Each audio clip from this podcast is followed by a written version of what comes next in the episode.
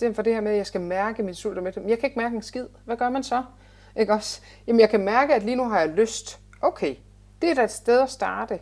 Hvad er det, du har lyst til? Jeg har virkelig lyst til noget sødt. Okay, men så prøv at tage noget sødt. Altså prøv at få en fornemmelse af, hvad er det, jeg mærker. Og jeg inviterer altid mine klienter rigtig meget til at skrive ned.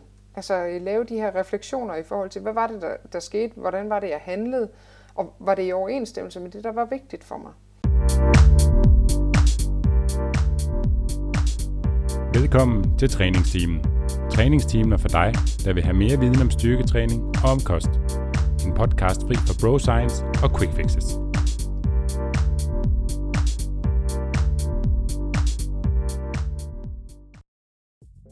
Velkommen til vores miniserie Trænerportrætter. Her på træningsteamen vil vi gerne præsentere jer lyttere for alle vores dygtige trænere i Fisker Performance.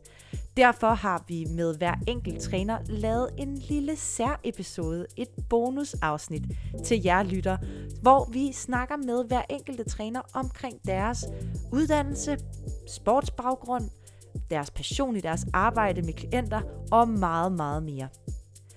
Vi håber, at I vil lytte interesseret med, for der er masser af gode guldkorn at hente med fra de her episoder. Rigtig god fornøjelse.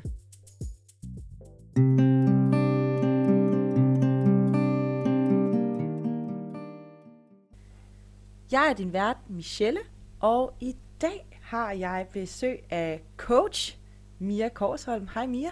Hej. Det er øh, et trænerportræt, I skal til at lytte med på, og øh, Mia er som sagt øh, min gæst i dag, og vi skal snakke lidt omkring, øh, hvem hun er, og hvad hun bruger sin tid på, når hun er, er træner her ved os i, øh, i Fisker Performance. Øhm, Mia, vil du ikke fortælle en lille smule om, hvem du er? Det vil jeg gerne. Jeg hedder Mia, og øh, jeg bor i Aarhus, og øh, arbejder som en power coach her hos Fisker Performance.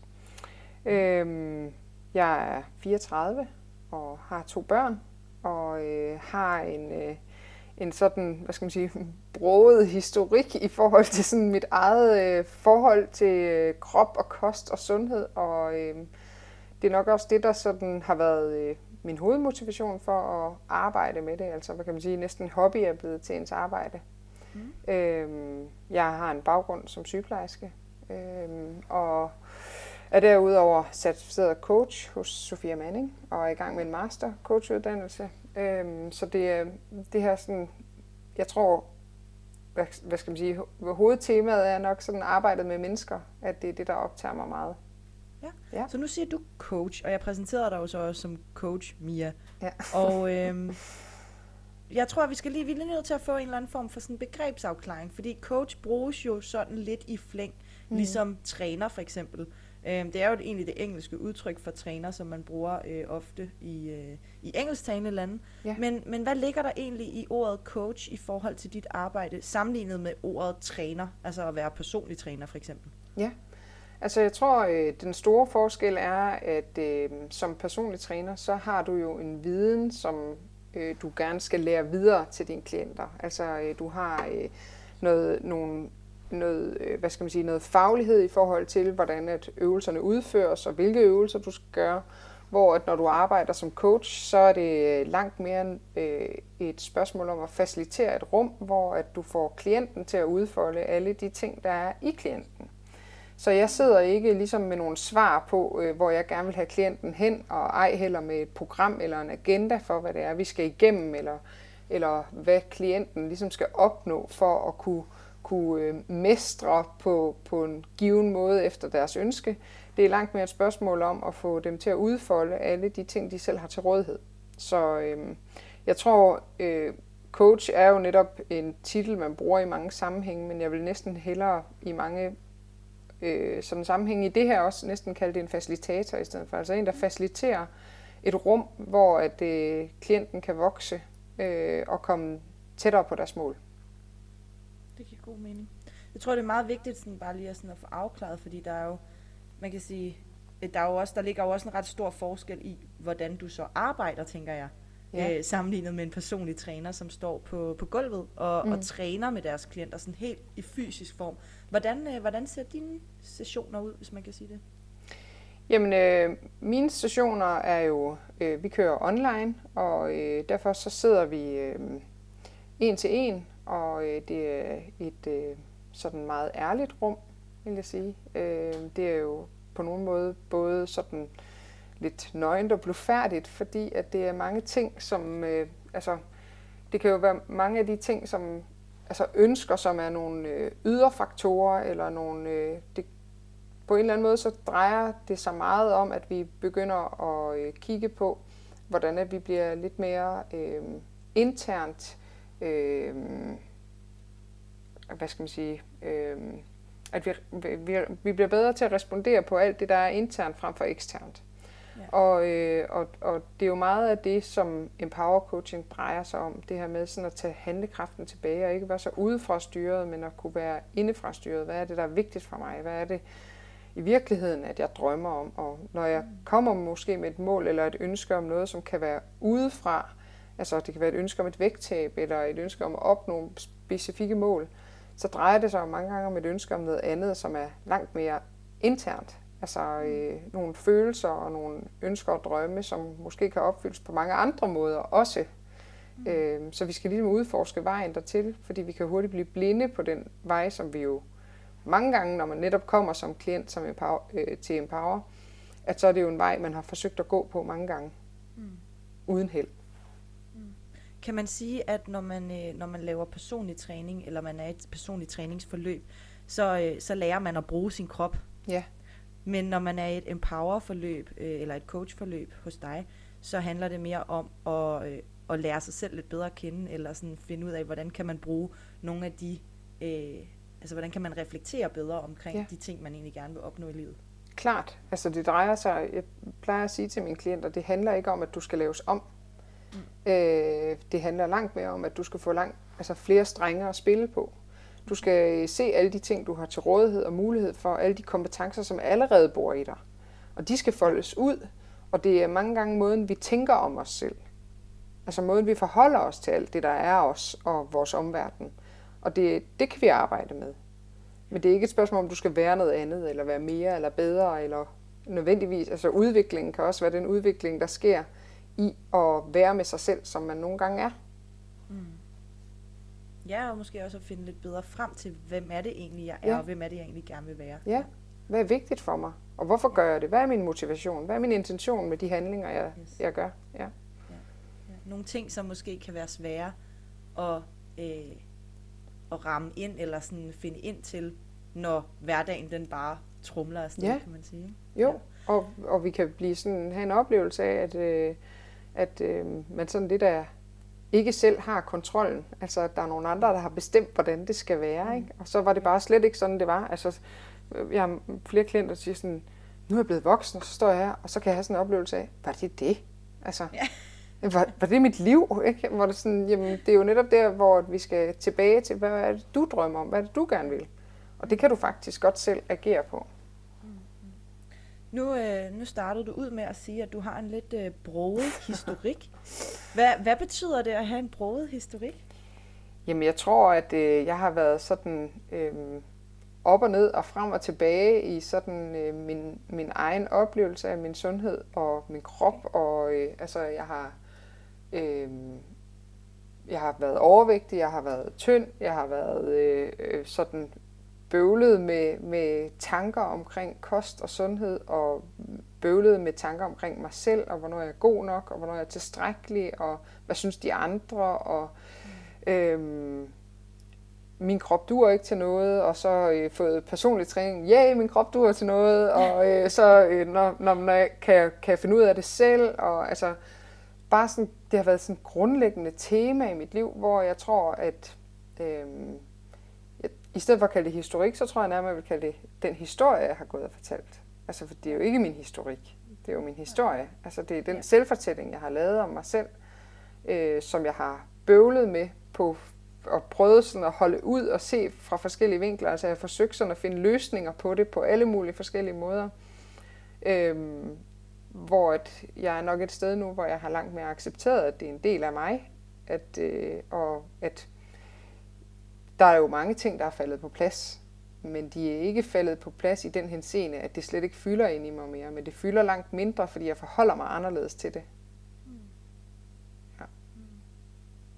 Så normalt så plejer jeg jo at sige at spørge, øh, når jeg interviewer nogle af de her øh, af vores personlige trænere i huset, mm. så prøver jeg at spørge dem lidt ind til sådan, jamen, øh, hvad er din træningshistorie egentlig? Altså sådan, hvornår har du startet med at træne, og, og hvordan træner du også i dag?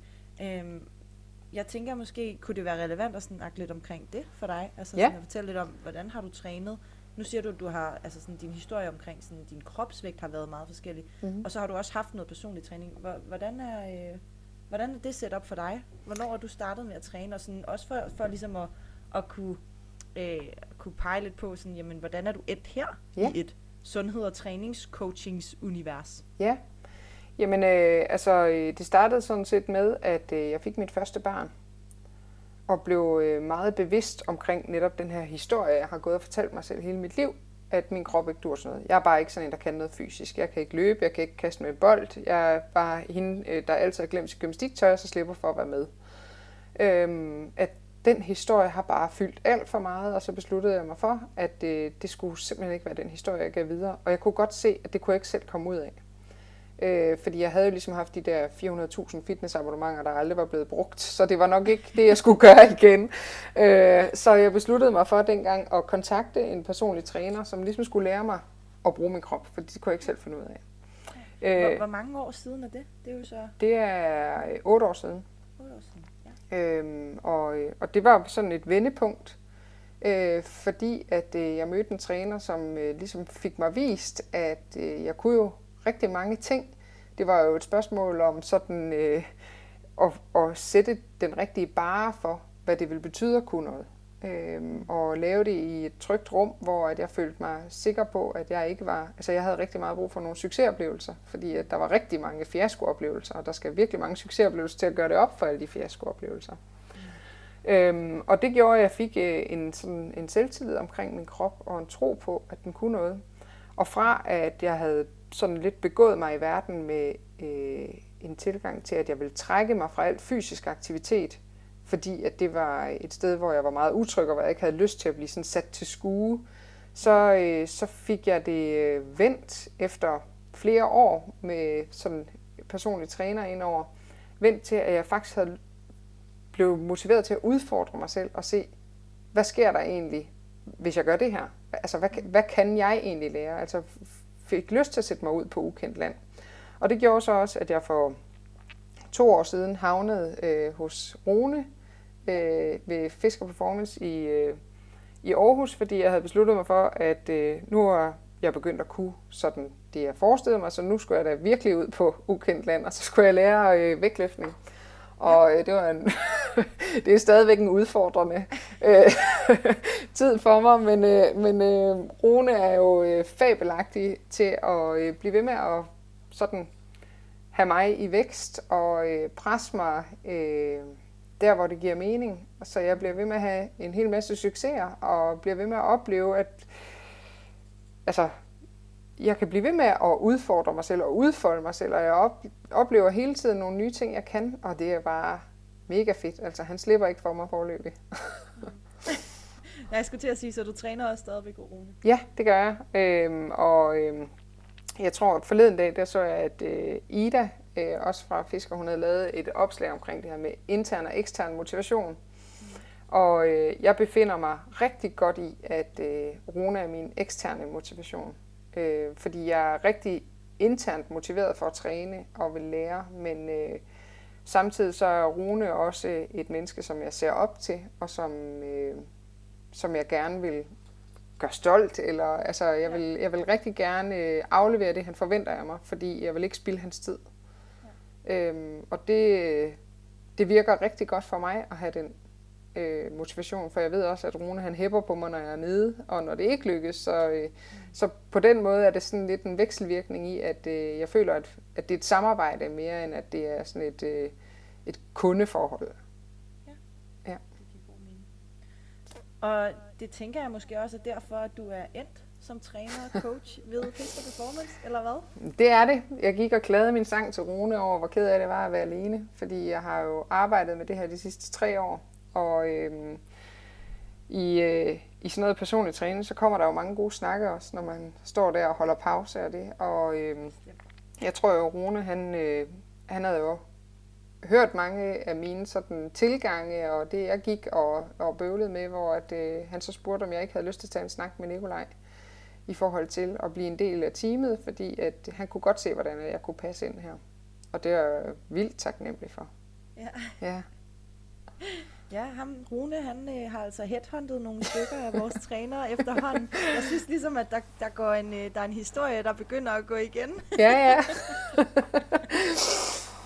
ja, men det er også godt, det er godt, vi har en, en øh, mand som Rune, som kan sørge for at få øh, nogle dygtige og, øh, og empatiske mennesker, ikke mindst, øh, ind, under, øh, ind under vores team.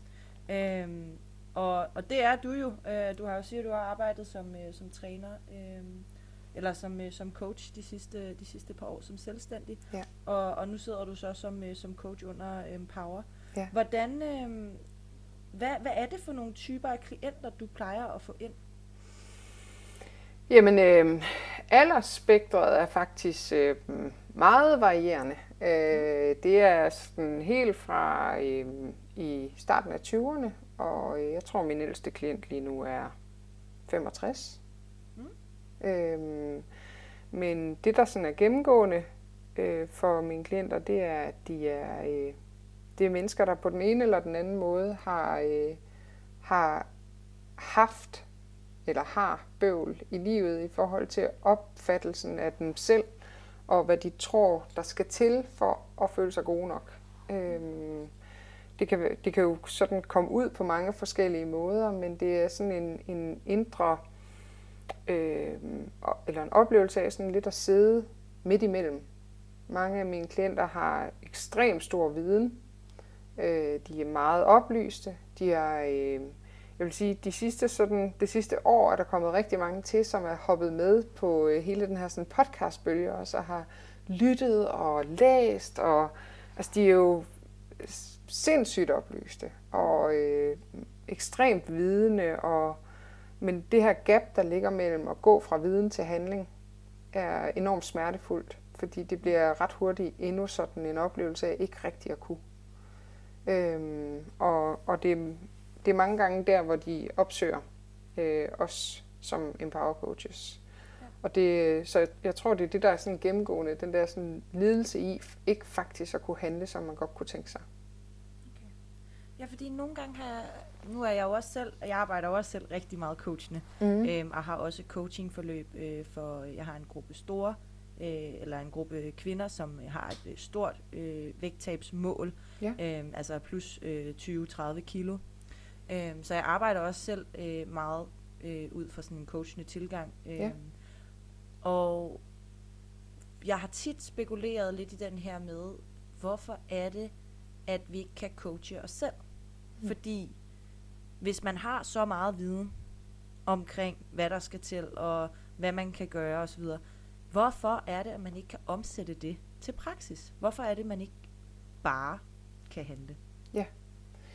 Jamen det kan man, øh, det kan man lære også, men, øh, men i, ikke i det omfang, som man kan, når man har en med på sidelinjen. Fordi øh, det her med at have en med, der kan stille de spørgsmål, der får det til at folde ud, øh, det her med at have en, som kan hjælpe en med at være detektiv på, fordi vi bliver blinde, altså vi har så mange blinde vinkler på vores eget liv, og det, det gør, at øh, vi kan have nok så meget viden, men vi kan ikke se det. Altså vi kan ikke se, hvordan at vi skal gøre det. Og vi kan have mange gode intentioner, men det er bare rigtig svært, når vi har alle de her blinde vinkler. Fordi der er så mange ting, vi overser, og vi er så øh, pokkers optimistiske på vores fremtidige jeg, altså på vores evner og på alt det, vi gerne vil, fordi intentionerne er så gode, og drivkraften og motivationen, men det slører også lidt billedet for det reelle. Øhm, og det, at der er en, der stiller nogle spørgsmål, som gør, at øh, der skal, altså, som skaber noget indsigt og noget refleksion ind i os selv, det er svært at gøre selv. Og så er der en anden tanke, jeg også har gjort. Hmm er det kun mennesker, som har ondt i livet, der har brug for en coach? Nej, det er det ikke. Øh, fordi øh, ondt i livet er jo mange gange øh, startet et andet sted. Ja. det kan jo også være startet med et ønske om noget, og det er jo også der, der er nogle mennesker, der søger en coach. Altså et ønske om at for eksempel performe på en måde, eller øh, udfolde noget. Øh, have ligesom, jeg tror, man kan sige, der, der, der ligger noget i, i graden af selvindsigt. Og jo, jo mere du har arbejdet med dig selv, jo større selvindsigt du har. Det er jo ikke noget, det er sådan, at du får det med i en rygsæk. Det er jo noget kvæg et, et arbejde, du har gjort igennem mange år. Så tror jeg på, at vi bliver bedre til at netop stoppe op, før vi får det livet, og opsøge en coach. Altså øh, at se, at jeg har fået øje på noget, som krasser lidt, altså som er træls, og det vil jeg gerne arbejde med. Så, så vi når at gribe om det, før at vi er der, hvor det gør ondt. Fordi der er jo også, man kan sige, jeg forestiller mig, at mange af dem, som er i et forløb ved dig, øh, gerne vil lave om på noget, der har noget med kroppen, mm. eller træningen, eller kosten, eller sundhed generelt at ja. gøre. Ja. Men, men man kan jo også godt bruge coaching i form af sådan arbejdsmæssige mål, man gerne vil opnå. Klart. Tænker jeg. Klart. Ja. Øh, det, er jo, det er jo netop altså det, jeg startede med at sige, der er jo, mine klienter er jo, kommer jo med problemerne på mange forskellige, eller øh, øh, fokusområderne på mange, på mange forskellige måder, og det ser meget forskelligt ud. Øh, det kan jo netop være i relation til ens arbejde, det kan være i relation til at stå fast over for ens øh, relationer, det kan være, hvordan at man kommer til at udfolde sit arbejdsmæssige potentiale, øh, som kan være svært øh, af den ene eller den anden årsag. Men det, det bare kommer tilbage til, det, det drejer sig om os selv. Det drejer sig om at tage det tilbage og tage ansvaret tilbage, fordi når vi får blik for det, så får vi også blik for den frihed, der ligger i at tage ansvaret tilbage. At vi faktisk kan handle os ud af det. Vi er ikke offer for en eller anden omstændighed. Øh, og det kan man sige, det er jo sådan højrelevant lige nu i forhold til den situation, vi alle sammen sidder i med corona. Yes. At vi nemt kan komme til sådan at føle os som offer for nogle ydre omstændigheder, som vi ingen handling eller øh, altså kontrol har over. Men, øh, men det er jo det, vi igennem coaching ligesom kan få blik for. Hvad er det så, vi reelt set kan kontrollere? Hvad er det, vi reelt set kan gøre for at få oplevelsen af at handle i overensstemmelse med det, der er meningsfyldt og vigtigt for os? Mm. mm. Ja, så er vi jo egentlig lidt tilbage til den her snak omkring at øh, vide, hvad der er vigtigt, og kigge ind af i forhold til, hvad er det, jeg gerne vil opnå, og hvad er det, jeg synes er vigtigt. Og uanset hvor meget viden man har omkring, hvad man kan gøre mm. for at blive et sundere, slankere, øh, gladere jeg, så tror jeg, at det mange glemmer at kigge på, det er vel, hvad er det, der er vigtigt for dig? Ja. Fordi vi får så mange inputs alle mulige steder fra, og folk, der siger, at jeg har gjort sådan her, og jeg har gjort sådan her, eller vi har en masse øh, sådan rent faglig øh, viden omkring, hvordan skal vi sammensætte vores kost, mm. øh, hvad, hvordan er det godt at træne, hvor, altså sådan, hvor mange øh, gange om ugen skal man træne og sådan nogle ting. Men, men det, som, som vi så glemmer, er måske at koble det sammen med, hvad er det, der er vigtigt for mig ja. at gøre. Ja. Og så tror jeg, at, øh, at der er rigtig mange mennesker, som ikke er klar over, hvad der er vigtigt for dem. Ja, præcis. Altså, som, som slet ikke har forholdt sig til, hvad vil det egentlig sige, hvad er mine grundværdier? Og nogle gange, så, øh, så når, når man starter i et coachingforløb, kan man også godt have en, en oplevelse af at være bevidst omkring de værdier. Men når vi folder det ud, så viser det sig, at det er bundet op på en eller anden øh, forestilling om en identitet, vi har. Altså, jeg er sådan en, men er du nu i virkeligheden også det? Fordi hvis du var det, så ville det måske ikke være så smerteligt at være der, hvor du er lige nu. Øhm, så mange gange så er det jo det her med, at der er en uoverensstemmelse imellem det, der faktisk fylder indeni, og det, der rumsterer og banker på indersiden, øh, versus det, vi lever. Øh, og det er, når der sker den der uoverensstemmelse, at, vi, vi, at det bliver lidelsesfyldt. Ja.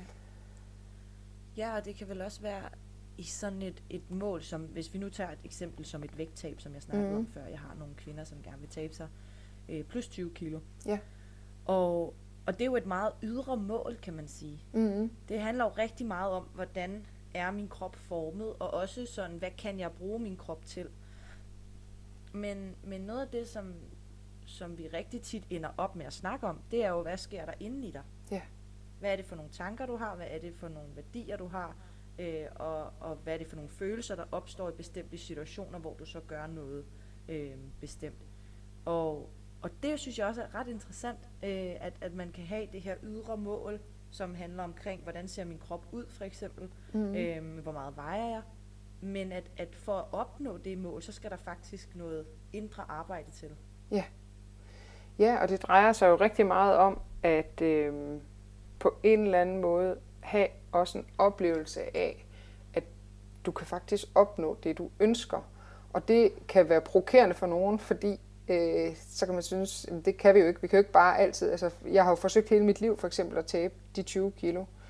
Øh, og det kan sagtens være den oplevelse, men det kan jo også dreje sig om, at fokus har været det forkerte sted. Fordi hvad er det, du forestiller dig, at det vil give dig at tabe de 20 kilo? Hvad er det i virkeligheden, som er på spil, og hvad er det, der har forhindret dig i at gøre det indtil nu? Og når vi bliver bevidste omkring den, for eksempel mange gange, så kommer det jo tilbage til en følelse, for eksempel. Det er en følelse af, eller en oplevelse af ro, frihed, og kunne gøre det, jeg vil, ikke være begrænset. Okay, men kan vi opnå den på andre måder?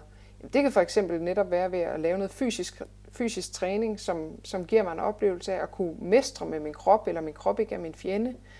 Og, og ved nogle gange, at vi skifter fokuset, så, er, øh, så bliver målet langt mere, øh, at man kan handle på det. Men dernæst så har du en sidegevinst, der for eksempel hedder, at du nåede det ydermål, som du gerne ville, som var det vægttab. Men nogle gange så bliver vi nødt til sådan lige at kaste bolden op i luften og så se, at der, der er noget på indersiden, vi bliver nødt til at skal have, have arbejdet med, før at vi kan holde det store fokus på det ydre. Og det kan nogle gange godt være svært for, for nogle af de klienter, som kommer med et ønske om vægttab, fordi jeg havde en fantastisk klient, som her forleden dag sagde sådan, hvornår er det, vi skal begynde at snakke om, hvad det er, jeg skal spise? og så, og så, jamen, så siger jeg til hende, jamen, hvad, hvad er det, du tænker, når du spørger om det? Jamen, det er jo altid sådan, det har været. Altså, så skal I jo fortælle mig, hvad det er, jeg skal spise, og så skal jeg jo nok gøre det, men du siger jo ikke om, hvad det er, jeg skal spise. Så hvornår kommer vi ligesom til den del af det? Jamen, hvad hvis det ikke var en del af det? Jamen, så kan jeg jo ikke tabe mig. Måske, måske ikke. Altså, øh, det her med sådan at holde en nysgerrighed på, måske at det skal gøres på en anden måde, end det plejer. Og, øhm, og det er jo sådan de klienter, som også er i nogle længere forløb, så opnår de jo, gud mand, en oplevelse af, shit, det, hvor er det bare fedt, jeg har fået fokus på noget andet, og det har givet mig en helt anden oplevelse, og en oplevelse af at mestre i mit eget liv, og være glad og tilfreds. Og så kommer de der gamle mønstre igen og banker på, hey, hey, men hvad skete der med det der vægttab? Skulle du ikke i, i gang med det? Og så i tale sætter vi det også, jamen hvad er det så, der er vigtigt? Hvad er det i virkeligheden, der banker på? Og hvad, fordi de valg har jo også nogle fravalg. Og øh, når man når tættere på sine værdier, så bliver det lidt nemmere at tage de fravalg. Fordi man bliver langt mere afklaret med, hvad det er, der er vigtigt. Mm. Øhm, så, så det betyder jo ikke, at man ikke kan arbejde med vægttab, men det betyder bare, at et vægttab er ikke øh, sådan med to streger under for at blive lykkelig eller fri, eller have handlekraft, eller kunne gøre det, man gerne vil. Der er mange veje dertil. Ja. Og det er dem, vi udforsker når jeg hører dig sige de her ting, så kan jeg ikke lade være med at tænke på, at det jo også handler om, at uanset hvad resultatet er, altså uanset hvor, mm, nu skal jeg lige finde de rigtige ord for at formulere det, men, men med for eksempel din klient her, som gerne vil tabe sig, mm. og begynder at spørge ind til sådan, hvor, hvordan med den her kost, hvad, hvad, hvordan skal vi gribe den an, ikke? Jo. Hvornår begynder vi at snakke om det? Der er jo igen et meget klart fokus på, at målet er, slutmålet er et vægttab. Ja. Men jeg hører dig også sige, at man, jeg, jeg udleder i hvert fald af det, du siger, at man jo godt kan gøre de ting, der er vigtige for en, selvom man ikke har tabt sig endnu. Ja. Så at der måske også skal ske et fokusskifte i at handle ud fra, hvad der er vigtigt for en, uanset hvilket altså sådan resultat der ja. ligesom er, eller hvad for et mål man har. Uanset om det mål bliver opnået eller ej, ja. så kan man stadigvæk godt gøre de ting i livet, som man gerne vil. Ja. Øhm, og så er det jo øh, rigtig fedt, hvis man også når det op, altså opnår det her mål omkring et vægttab. Øhm, men, men det er ikke sikkert. Altså sådan, vi, er jo ikke, vi er jo ikke garanteret noget her i livet. Nej. Vi, vi kan ikke garantere, at, jamen, at jeg taber mig 20 kilo. Øhm, men, men derfor kan jeg stadigvæk godt gøre ting, mens jeg er på vej mod at tabe mig 20 kilo, som rent faktisk gør mig glad, og som ja. er vigtige for mig. Ja, og det er jo det, der er hele essensen, også i forhold til, øhm, at det her vægttab, som kan være et sådan alt overskyggende ønske, at det får plads og rummelighed til at være der, øh, altså have sin plads i forløbet, men måske på en eller anden måde lige blive sat lidt ud på sidelinjen, så vi bliver klar over, hvad der i virkeligheden er på spil. Altså hvad er det i virkeligheden, at det, hvad er det, du tror, du får, når du får det her vægttab? Skal vi ikke prøve at arbejde på at få det på alle mulige andre måder også? Øh, også, fordi at det, det er klart, der er ikke, det betyder ikke, at vægttabet bliver negligeret, men når vi finder ud af, hvad det, hvordan vi også kan få det, så får øh, vi en større rummelighed og tålmodighed med os selv, og en oplevelse af, at måske jeg ikke behøver at tabe mig 20 kilo på, på et halvt år. Måske det er okay, det tager to år. Fordi at jeg har fundet ud af, at jeg kan godt begynde at handle i overensstemmelse med det, der er vigtigt for mig nu. Så det er ikke så presserende, at det skal ske så skide stærkt og hurtigt, fordi jeg er jo allerede i gang med at leve. Jeg behøver ikke at vente, til jeg har tabt mig. Altså, livet må godt starte nu. Ja, ja og så måske også det her med, at, at når vi rent faktisk får gjort de ting, der er vigtige for os, så kan det måske, måske ikke være, at det her vægttab også glider lidt nemmere. Ja. Fordi at, at, at hvis man har en, en værdi om at tage vare på sig selv, man har en værdi om øh, at, at behandle sig selv med respekt, ja. når man begynder at få tappet ind i de værdier, så begynder man måske også at lave om på nogle af de adfærdsmønstre, man har, som har gjort, at man har taget 20 kilo på eller 30 kilo på. Og når man så begynder at rent faktisk at handle på den måde, som man gerne vil, jamen så begynder man måske også at bevæge sig i nærheden af, at man faktisk også får tabt de kilo igen. Fordi man gør det, som øh, altså man handler ud fra de værdier om at rent faktisk at respektere sig selv. Nu, nu vil jeg gerne lige komme med et konkret eksempel. Øhm, du må meget gerne øh, mm. hjælpe mig med at, at, at bidrage til det, øh, Mia. Men, men sådan for eksempel som at, øh, at kunne mærke sin sult og mæthed. Ja og kunne finde ud af at handle i overensstemmelse med det, det er i hvert fald for mange af mine klienter rigtig, rigtig, rigtig svært. Ja. Men det er også noget, som de er meget bevidst om, og som de gerne vil lære. Ja.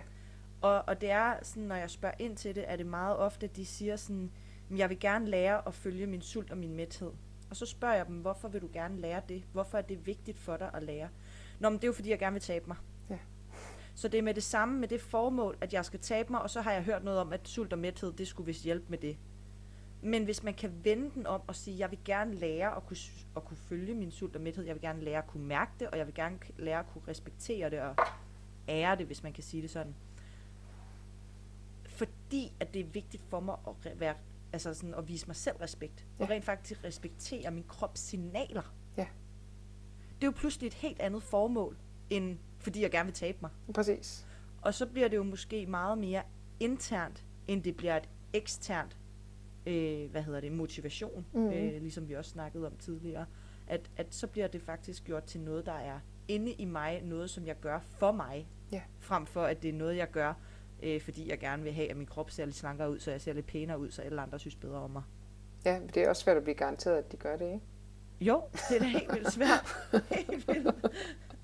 Og, det, er, og det, det kan vi jo ikke garantere. Nej, og altså, øh, der, det her med netop at, og, øh, for eksempel det her med sult og mæthed, det er netop sådan en ting, der er, jeg har mange klienter, der også kommer og siger, det kunne jeg godt tænke mig at lære. Men, men er det nødvendigt også at lære det? Altså fordi så kan vi godt, så, så kan vi måske åbne op for, okay, men lad os prøve at arbejde med det, så kommer de tilbage. Det er sygt svært. Er det virkelig en dårlig oplevelse? Hvor sådan, okay, men nu har du så prøvet det af. Måske vi skal prøve at gå til det på en anden måde. Hvad, hvad, hvad, hvordan kunne vi ellers tænke det ind? Jamen, det er jo egentlig, at jeg vil faktisk bare godt stoppe med at spise, når jeg er sulten. Eller stoppe med at spise, når jeg er mæt. Ja. Okay, men bare det at have en anden, i stedet for det her med, at jeg skal mærke min sult og mæt. Jeg kan ikke mærke en skid. Hvad gør man så? ikke også? Jamen, jeg kan mærke, at lige nu har jeg lyst. Okay, det er da et sted at starte. Hvad er det, du har lyst til? Jeg har virkelig lyst til noget sødt. Okay, men så prøv at tage noget sødt. Altså prøv at få en fornemmelse af, hvad er det, jeg mærker, og jeg inviterer altid mine klienter rigtig meget til at skrive ned. Altså øh, lave de her refleksioner i forhold til, hvad var det, der, der skete? Hvordan var det, jeg handlede?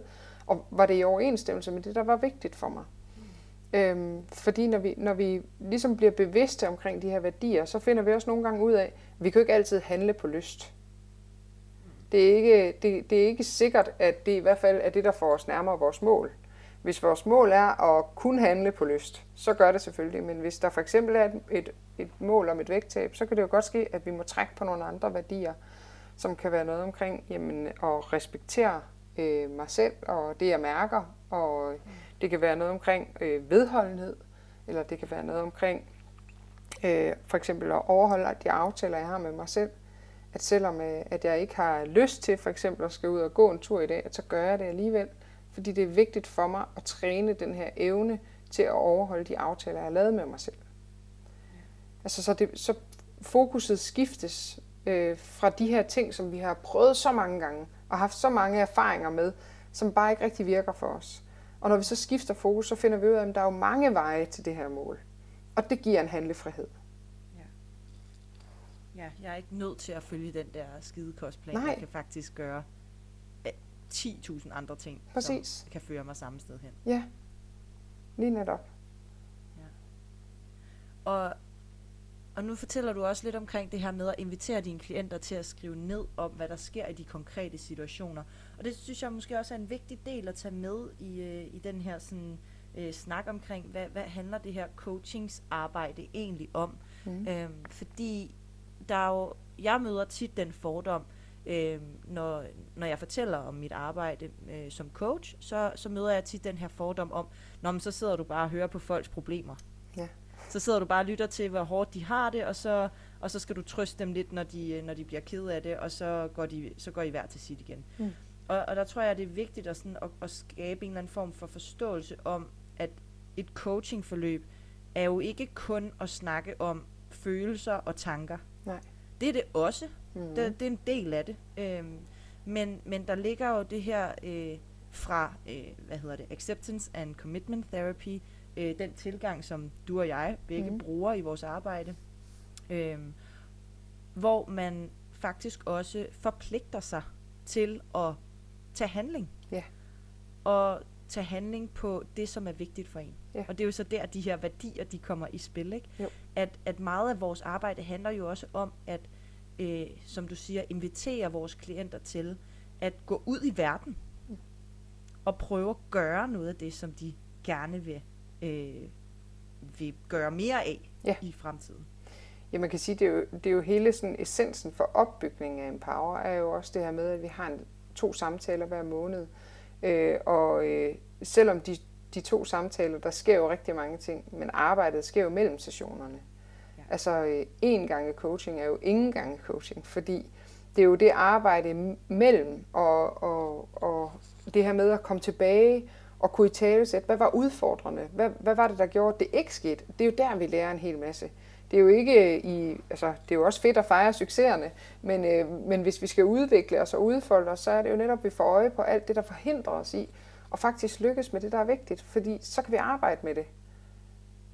Og det, det er jo, øh, det er jo også noget af det, der er så sindssygt privilegeret ved at, at være coach, det er jo at følge de her udviklingsrejser for klienterne. Altså, øh, og lige netop det her med at, at skrive ned, det er noget af det, jeg bruger rigtig meget, fordi det kan faktisk være svært, når man selv er i en proces, at huske, hvor var det, jeg startede, og hvor er jeg egentlig nået til, fordi det ikke er et tal på vægten, vi kan måle og veje os på, men at læse nogle af de refleksioner, som måske er i starten af et forløb.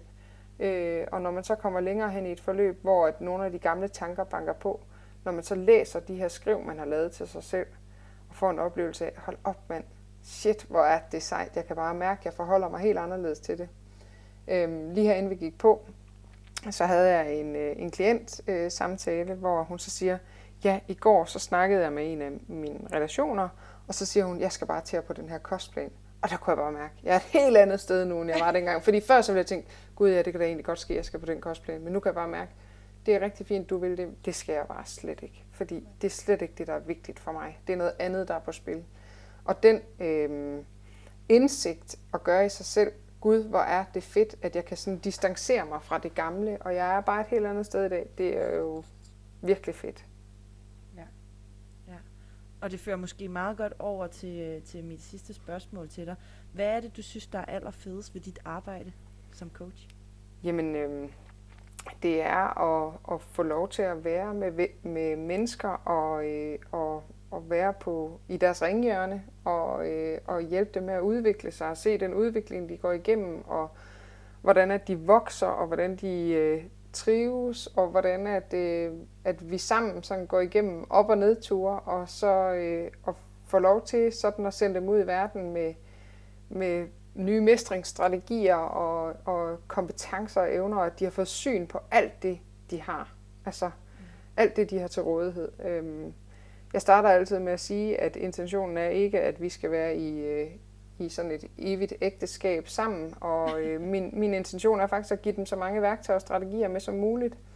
Så når de, øh, når de siger farvel til Fisker Performance, så går de ud i verden og kan være med sig selv på en helt ny og anderledes måde. En måde, som er afstemt og som er værdifuld og meningsfyldt for dem. Øhm, og det er bestemt det, jeg oplever, når, når de går ud af et empowerforløb. Det er en, sådan en enorm stor taknemmelighed for at få syn for det, der faktisk er vigtigt. Mm. Ja. ja. Og så ved jeg godt, jeg lige sagde, at det var mit sidste spørgsmål, men har du nogensinde nogle klienter, der kommer tilbage og ligesom har været ude og prøve af, og nu kan de mærke, at nu er de et nyt sted, hvor at sådan, okay, nu har jeg altså brug for noget mere ja. øh, empower, så jeg kan tage nogle videre skridt. Klart. Altså, øh, jeg har klienter, som for eksempel har sat deres forløb på pause og sagt, jeg har lige brug for at komme ud og prøve af, hvordan virker det her, men, men tanken om, at jeg ved, at jeg kan komme tilbage, eller vi ses igen om to måneder. Men også klienter, som har sagt, jamen nu kan jeg mærke, nu er det noget nyt, der banker på. Og det er lidt i relation til det, jeg startede med at sige. Altså jo større niveau af selvindsigt, jo hurtigere kan du også reagere, fordi du kan mærke, at nu er der noget, der ligesom buller på indersiden. Det skal jeg tage vare på, før at det bliver øh, altså der, hvor det er alt for lidelsesfuldt og gør alt for ondt. Øh, så, så jeg samler op og, øh, og gør noget ved det, før at, øh, fordi jeg har fået oplevelsen også af, hvor, hvor meget det egentlig betyder, at jeg tager vare på det her. Ja. Ja, helt sikkert. Fedt, Mia. Er der noget, som jeg har, øh, som jeg har glemt, som du sidder og brænder inde med, som du gerne vil sige til vores lyttere? Nej, det tror jeg ikke. Altså, øh, jeg vil jo sige, at øh, jeg, kunne, jeg, jeg tror, at det er vigtigt at vide i hvert fald, at Empower er jo mange ting. Altså det er for mange forskellige mennesker. Og øh, ja altså jeg havde en klient forleden dag, som sagde, hvis jeg starter med at spørge, hvad fylder hos dig? Hvad skal vi snakke om i dag? Og så siger hun, det er faktisk ikke noget med mad. Det er faktisk noget med mænd. Kan vi snakke om det?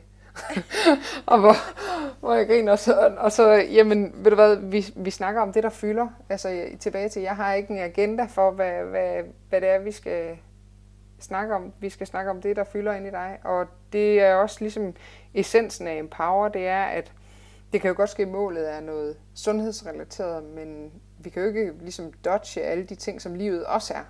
Og derfor så taler vi om alt det, der rører sig, og, øh, og alt det, der er på spil. Fordi at det bliver vi også nødt til for at kunne nå ind til det, som de kom for til at starte med, og det er øh, altså sørge for, at de får det bedre og har, har det godt i deres eget liv.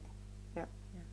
Ja, så selvom at, at indgangsvinklen egentlig er med noget, der har med træning, sundhed, krop, kost ja. at gøre, så, så kan man godt ende ude på en lille tangent, der hedder øh, mænd og, øh, og den slags. Job, fordi, relationer, ja. min mor er træls, øh, altså det er jo alle mulige, fordi det, det, ja. vi, kan jo ikke, vi kan jo ikke parkere det og så sige, det fylder ikke lige nu, for hvis det er det, der fylder, så er det det, vi snakker om.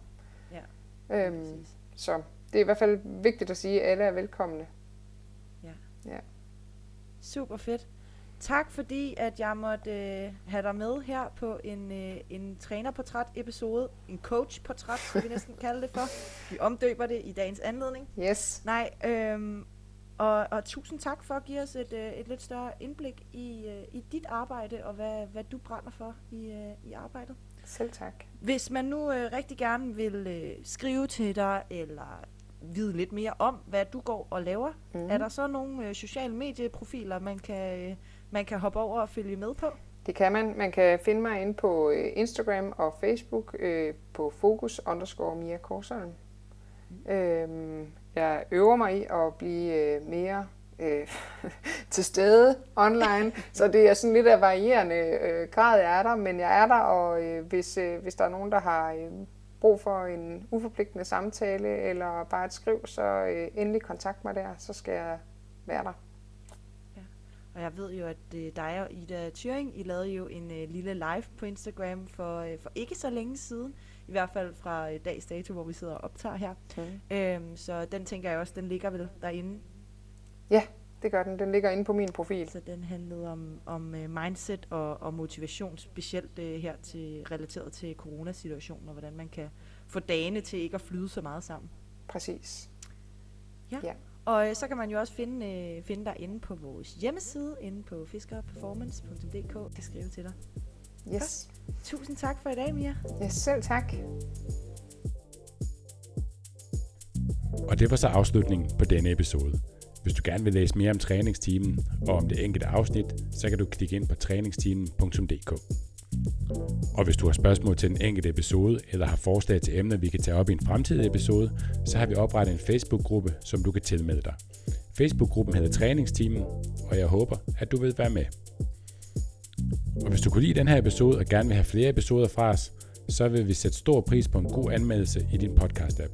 For det er ingen hemmelighed, at vi laver den her episode for netop dig derude, og vi tjener faktisk rigtig lidt penge ved at lave podcast.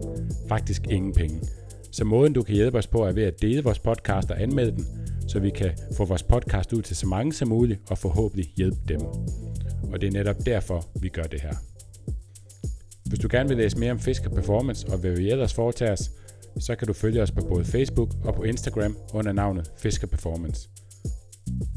Og så er der vist ikke andet end at sige tak fordi du lyttede med. Vi høres ved.